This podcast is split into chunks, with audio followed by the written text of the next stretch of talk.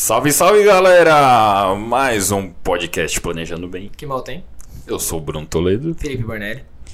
E antes da gente começar a papear, para você que tem nos acompanhado, compartilhe esse podcast com as pessoas que você conhece. Algum episódio que você considera que seja interessante para alguma pessoa específica? Exatamente. Isso nos ajuda muito, ajuda você e ajuda as pessoas que você conhece. Com as quais você se preocupa, né? Exatamente, até um conteúdo diferente. Beleza? E aí, irmão, como é que você tá? Tudo bem, Bruno, é você? De boa, graças a Deus. Pessoal, no episódio de hoje ele pode parecer polêmico. Não deveria? Não deveria, mas muito provavelmente será. Possivelmente sim. Em muitos casos, eu já estive nesse cenário, não sei você, Fê, a gente conversou bastante já sobre isso no backstage. Em muitas ocasiões a gente acaba se apropriando de um luto que não deveria ser nosso, ou talvez não deveria acontecer na intensidade que ele acontece. Né? Impactar, né? Na intensidade que ele impacta. Eu acho que isso é uma coisa que a gente acaba não percebendo, né? Porque... É involuntário porque a gente tá falando aqui de principalmente de lutos coletivos, né? E vamos trazer um pouco antes uma reflexão sobre como que isso acontece, né? Como que a gente vê o luto, como que a gente vive o luto. A minha vida inteira, ela... teve sempre uma abordagem um pouco diferente do que a maioria das pessoas a respeito do luto. Talvez... por eu viver ele mais. Não porque eu perdi muita gente querida, mas porque eu vi muitas pessoas perderem pessoas queridas. Você tá ligado que isso mudou muito minha cabeça, né, em relação a isso. Quando as primeiras vezes que a gente falou a respeito disso, velho, blow mind. Olha que minha cabeça não é pequena, então foi uma bela de uma explosão. Que você pro bem causou. Ou pro mal? Não, pro bem. Tá. Menos mal. A Mari costuma falar que eu machuquei minha mãe muito quando eu saí, quando eu nasci, que foi pesado. Eu tenho dado sua mãe, por vários motivos. Mas a questão que a gente quer dizer aqui é que assim, a minha convivência com o luto e com a morte como um todo, ela foi constante, né, ao longo de toda a minha criação. Porque quem não sabe, né, mas... É bom explicar, né, para quem tá chegando não achar aqui. Que eu sou um serial killer, não, algum jeito. O meu pai tem uma funerária há 30 anos. Então, como a gente falou no primeiro episódio, assim, eu já vi eles... participando desse momento tão difícil na vida de muitas famílias ao longo desses 30 anos. É foda que você foi criado, né, desde os princípios da sua vida no meio disso, né? É muito diferente do comum que as pessoas vivem. Sim, concordo, mas talvez o meu extremo seja um extremo muito grande, né? Mas talvez a negação que a gente viva também seja um extremo muito grande. Então, sim. Eu acho que o meio termo disso faria mais sentido se fosse mais saudável para todo mundo, né? Então, a minha relação com a morte e com o luto, ela foi constante ao longo dos anos que eu fui crescendo. E muitas pessoas não tiveram nada muito parecido com isso, nada nem parecido com isso. Muitas pessoas que eu converso nunca perderam uma pessoa querida, e isso é uma bênção, entende? Isso, graças a Deus.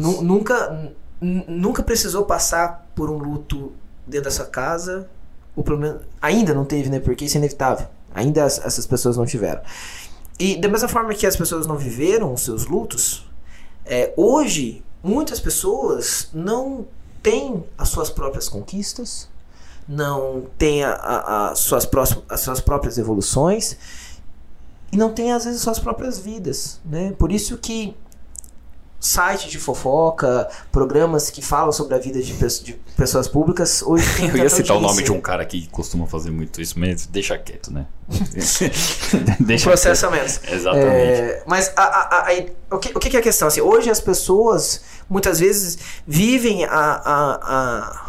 têm as suas conquistas, as suas felicidades, os seus casamentos através das conquistas, casamentos e as vidas de outras pessoas que são figuras públicas. Né? Sim. E se tudo isso, se ela acompanha toda a vida dessas pessoas e tem pra ela como se fosse dela, eu tenho que a vida e o casamento de um famoso é como se fosse meu ou de uma pessoa conhecida. Cara, é foda falar que é natural, mas a sociedade foi... É comum hoje, talvez. Isso se tornou um negócio comum, você acompanhar a vida de alguém que foi taxada de pessoa pública pelo simples fato de ela executar uma tarefa que passa na televisão, agora em mídia social, ou seja lá onde for. E, cara, você vivenciar muito aquilo, tipo, você torcer pra tais pessoas famosas continuarem juntas, ou ficarem juntas, ou não se separarem, chipar alguém, e você se apropriar dessa história como se fosse sua. A gente não tá falando que é ruim você torcer pra alguém, querer torcer pra alguém, admirar alguém, só que, cara, isso muitas vezes coloca a gente num cenário que deveria ser olhado com um pouco mais de atenção, só que de uma outra forma. Toma o lugar de conquistas que não podem ser nossas, né? Talvez, tipo, você supre uma falta que você tem apropriando-se da vida de outras pessoas. Exatamente. Né? Exatamente. E se você faz isso já com a vida inteira da pessoa, é inevitável que esse costume, esse modo operante seu, ele se mantenha no caso de uma tragédia, no encerramento dessa vida, dessa carreira, desse futuro, né? Então... Eu vivi isso, velho. De uma forma muito, muito forte, né? Eu vivi isso porque minha esposa tá aqui, né? Produtora desses negócios. Todo mundo sabe que eu acompanhei. Pra quem não sabe, fique sabendo. E ela acompanhou esse período. Eu nunca tinha vivido isso de uma maneira tão intensa quando o meu maior ídolo no esporte morreu. Tipo, o Kobe Bryant, ele foi jogador de basquete, pra quem, enfim, não acompanha, talvez ele não seja tão famoso assim pra algumas pessoas, mas a morte dele tornou ele mais famoso do que ele era, por ter sido... Como foi? Repentina, cara, acidente de helicóptero. Com a filha, né? Com a filha. Foi... Cara, puta história de merda. O cara morreu com a filha num acidente de helicóptero que eles estavam indo levar ela pra um jogo. Entendeu? E pra você que às vezes pensou, mas pô, eu nunca vou andar de helicóptero. Cara, andar de helicóptero era a rotina dele, porque pessoas desse nicho se locomovem mais rápido dessa maneira. Ele não tava andando de helicóptero, ele tava indo de um lugar pro outro. Exatamente. Esse é o ponto. Você pode não andar de helicóptero, mas você vai de um lugar pro outro. Que pode acabar acontecendo com qualquer pessoa, só que a gente num carro, porque é a maneira que a gente se locomove. Sim, entendeu? Sim. Bicho, eu fiquei muito mal. Chorei. Cara, porque ele era um ídolo no esporte, porque eu comecei a jogar quando eu era pequeno, por assistir ele, e eu acompanhei o período em que ele era um cara que não tinha destaque, treinou pra cacete e virou o cara mais foda da minha geração. E esse negócio de treinar, praticar, não desistir, me inspirou muito. E pô, era uma referência de atleta, pessoa, esportista, empresário. O cara ganhou um Oscar, velho. Um atleta que se aposentou, começou a produzir vídeo e ganhou um Oscar no ano seguinte. Entendeu? E essa história ter se encerrado de uma maneira tão abrupta, porra, mexeu muito comigo. Muito. E olha que loucura. Alguns anos antes, eu perdi primeiro a minha avó, em 2007. Eu encontrei a minha avó praticamente morta no banheiro da casa dela, porque eu tava indo levar ela no hospital. E, cara, isso tinha tudo pra ser um trauma pra mim. Um puta de um trauma. Só que ela era, como pessoa, tão firme, tão... Cara, tão determinada nas coisas que ela queria. Tipo, o período que eu morei com ela, eu não chegava atrasado na escola nunca. Porque ela era muito rígida com o horário. Era um negócio meio coronel, assim, até. Que eu sabia que tudo que ela tinha pra ter me ensinado, ela me ensinou, velho. Não ficou nada. Ela não deixou gasolina no tanque do que ela queria ter me passado. Entendeu? Só que como ela não morava mais comigo, o luto que eu tive em relação à morte dela durou um curto período, né? Aí vinha Natal, aniversário dela, Ano Novo, essas coisas que ficavam um pouco mais latente, mas no dia a dia era diferente. Com meu pai, a mesma coisa. Ele já não morava mais comigo, né? A gente... eu não tinha uma relação tão próxima com ele como eu tinha com a minha avó, por exemplo, que era avó por parte de mãe. Mas quando chegava Natal, aniversário dele, ou os meus sobrinhos falavam que estavam com saudade dele, a porrada vinha um pouco mais forte. Mas passou. Cara, quando é alguém famoso, você fica assistindo aquilo toda hora que eu ligo na ESPN, tem um documentário sobre ele. Entendeu? E pelo fato de ter sido ídolo, acaba mexendo. Mas a questão é, cara, às vezes você fica sendo forçado a assistir um negócio que muitas vezes você não quer. Eu acho que é exatamente isso que você tá falando, Bruno. Porque assim, como que a gente vive o luto de uma pessoa próxima, que seria o caso da sua avó, do seu pai, a gente vive o luto na nossa rotina, né? É o que você falou. Você vive o luto quando você chega em casa e a pessoa não tá lá. Você vive o luto quando você chega no aniversário e o aniversário não é mais uma comemoração, é uma lembrança. Quando você chega no Natal, aquela pessoa não participa do Amigo Secreto, entende? O último Natal que ela teve foi o ano passado. Então é assim que você vive o luto, quando é alguém próximo na sua rotina. Como que a gente é forçado, talvez, a viver o luto quando é uma pessoa que não tá na nossa rotina dessa forma, que não é um familiar, não é um amigo próximo, que é uma pessoa pública? A gente é exposto de uma forma enorme a conteúdo sobre isso, a posts sobre isso, a reflexões de pessoas nas redes sociais, em canais de comunicação, a respeito de uma história que se encerrou, de uma tragédia que levou um pai de família, uma mãe de família, o filho ou o pai de alguém, né? É assim que acontece. O que é o grande X dessa questão? Quando isso ele é feito dessa forma, vamos falar assim, goela abaixo, né? A gente perde um pouco da expressão, goela abaixo. A gente perde a chance de, nos é tomado a chance de fazer o que a gente já faz sempre, que é evitar pensar nisso. A gente vive em negação.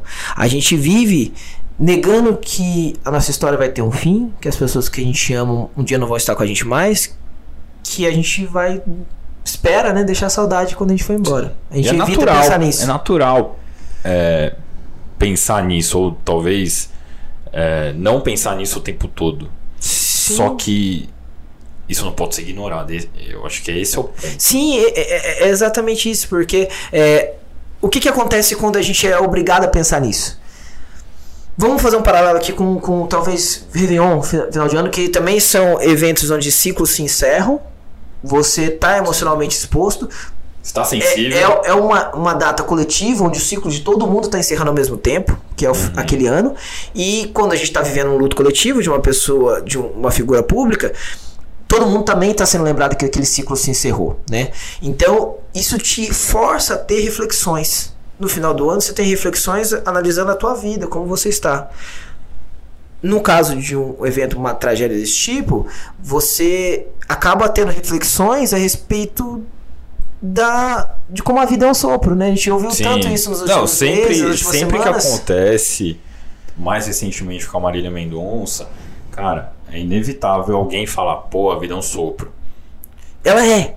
Esse é o ponto. Mesmo, a vida é um sopro. A vida é um sopro. Entendeu? A gente esquece disso no nosso dia a dia, mas a vida é um sopro. A vida é um sopro. E não tá errado, gente, assim, não tá errado vocês entenderem que a vida é um sopro, de vocês sentirem a perda de uma pessoa, o encerramento de uma história. Sim. Isso não tá errado, isso prova que você ainda tem um pingo de humanidade, pelo menos, né? É normal que isso aconteça. Só que você vai se emocionar com isso. Sim, é inevitável. Padrão. Não tem como você não emocionar. Talvez se as mídias sociais não tivessem todo o impacto que elas têm, se os meios de comunicação não fizessem toda... Talvez até o sensacionalismo que muitos fazem para poder não vender. É sensacionalismo. Se morte de famoso não desse clique, os caras não ficavam passando uma semana no negócio. Ok, exato. Não teria um especial de filmes daquele ator, exato. Uma retrospectiva sobre a carreira daquele atleta, um festival de música... daquele cara, artista. Isso, documentário, isso coisas que saem. Pô, é só você ver. A Marília Mendonça virou recorde do Spotify depois que ela faleceu. E não tá errado, eu também escutei. Em casa também, a gente foi tomar café da manhã um sábado e a gente colocou ela pra tocar. A questão é... Cara, você vai ficar se apropriando disso com essa intensidade... por quanto tempo, por mais quantos famosos que venham a acontecer.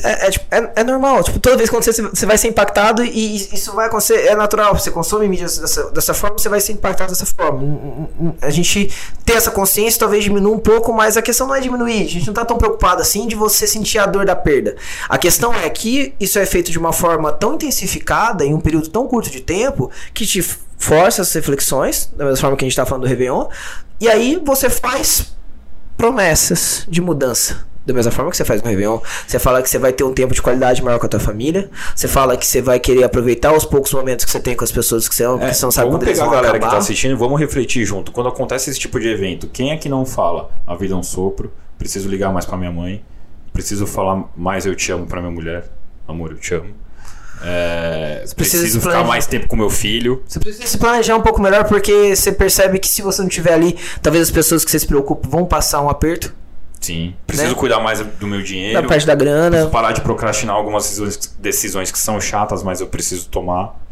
E isso tudo é válido, você concorda? Tudo isso é válido. Tudo isso são evoluções maduras e que tendem a trazer benefícios reais, né? É um sinal de maturidade. Sim, a dor amadurece, né? Você está sofrendo uma dor coletiva, você está tendo um amadurecimento coletivo, e seria bom se isso repercutisse de forma contínua.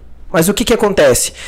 Da mesma forma que isso vem de uma vez, ele vai de uma vez. Aquela avalanche de, cara, 10 dias você falando só sobre isso. Exato. Isso também acaba da mesma forma. E vai virar pequenas notícias e insights cada vez menos notícias. Aí quando fizer um ano vai passar de novo. Vai passar, você vai ser relembrado. Quando tiver retrospectiva no final do ano, você vai se lembrar de tudo que aconteceu. Mas a questão é que todas as promessas que você fez, elas não podem acabar tão rápido quanto as tuas promessas de ano novo, né? Que também não deveriam acabar. Sim. Mas a ideia disso é que, assim, se você sentiu esse luto, coisa que você não sentiria normalmente, porque se fosse só uma notícia que você ficou sabendo que alguma carreira ou uma vida foi encerrada... Cara, quantas chamadinhas em site de veículos de comunicação não falam de pessoas anônimas que sofreram alguma coisa e faleceram, e a gente nem abre, cara. Entendeu? A gente às vezes nem abre pra ler, e pô, o que acontece nessas situações do luto coletivo acontece todos os dias. Entendeu? Acontece todos os dias. A questão é que a sensação que a gente fica quando é público não vire só uma promessa de ano novo. Sim, o luto é real. Aquela pessoa ela não tá mais com a família dela. Aquela história foi encerrada, aquele sonho deixou de ser conquistado. Filhos ficaram órfãos, pais ficaram sem seus filhos. Isso realmente aconteceu, não é uma invenção da mídia. Então a dor que você tá sentindo é uma dor real, é de verdade, né? Então as suas mudanças na sua vida, que você toma a partir das reflexões, também são reais, porque fizeram você olhar para uma coisa que você não olha sempre. Então utilize isso de uma forma que vá fazer diferença na vida das pessoas que você ama e na sua. Coloque em prática. Ligue mais para as pessoas que você ama. Esteja mais com essas pessoas. Se planeje melhor. Tipo, cuide melhor do seu dinheiro. Mude a sua vida da forma que você mudaria quando você está fazendo essas promessas. Acho que esse é o principal ponto. A dor da perda talvez seja a dor que mais gera mudanças na nossa vida, né? Mais nos faz perceber que a gente não está aqui para sempre. A gente é lembrado disso. Então, utilize ao seu favor isso que você está passando. Utilize a favor esse sentimento que dói. Que dói. Dói quando acontece com uma pessoa que a gente conhece, dói quando a gente perde um ente querido, dói quando um amigo nosso volta pra casa por causa de um acidente de carro. Isso sempre dói. Isso nos faz refletir sobre a vida até o momento que a gente volta a viver em negação. Aproveite a parte boa da dor, a parte que vai te servir de algum jeito. É um ensinamento. É a única coisa que a gente consegue tirar de bom disso. Que é um ensinamento. Então, todas as vezes que a gente pensou que a vida é um sopro, ou que, pô, preciso estar mais com a minha família, preciso ligar mais pra minha mãe, preciso estar mais perto do meu filho, preciso tomar melhores decisões relacionadas a dinheiro, preciso tomar melhores decisões ou parar de evitar decisões relacionadas ao meu trabalho, que isso normalmente acontece em luto público, que não vire de novo uma promessa de ano novo. Que você passe a executar essas coisas que você fica pensando quando acontecem situações de luto e vire um tipo de atitude. Vire uma atitude, cara. Isso pode fazer diferença no segmento da sua vida, da sua jornada e para as pessoas que dependem de você. Exatamente isso. É, como a gente falou, né, Bruno? Isso poderia ser, possivelmente, deve ser um assunto polêmico, porque as pessoas não gostam de ouvir isso, mas... Cara, é uma realidade que é dura de se ouvir, e se você pegou isso pra você e ficou puto da gente estar falando sobre isso, cara, é porque possivelmente fez sentido. Possivelmente fez sentido. A gente não tá falando que a sua dor é leviana, lembre-se disso. A gente tá falando que... talvez esse luto não seria seu se não fosse forçado da forma que é. Ou na intensidade, né? Que foi como o Bruno começou. Mas se já é, se é a forma que você tem contato com a efemeridade da vida, reflita sobre ela de forma concreta para a continuação da sua própria existência, da sua própria relação com as pessoas e como você se relaciona com tudo, né? Aproveite isso. Aproveite o que isso pode te oferecer, o que essa mudança pode trazer para a tua vida. Né? Acho que é basicamente isso, né, Bruno? E, bom, continue compartilhando, curtindo, venha trocar ideia com a gente, né? Meu Instagram é o @bruno.toledolp, meu é fbornelli com 2 L's aí, @fbornelli. E encaminhe esse episódio para as pessoas que você acha que deveriam escutar sobre esse tema que a gente abordou hoje, e a gente se vê no próximo. Fiquem bem, pessoal, gente. Um abraço. Valeu.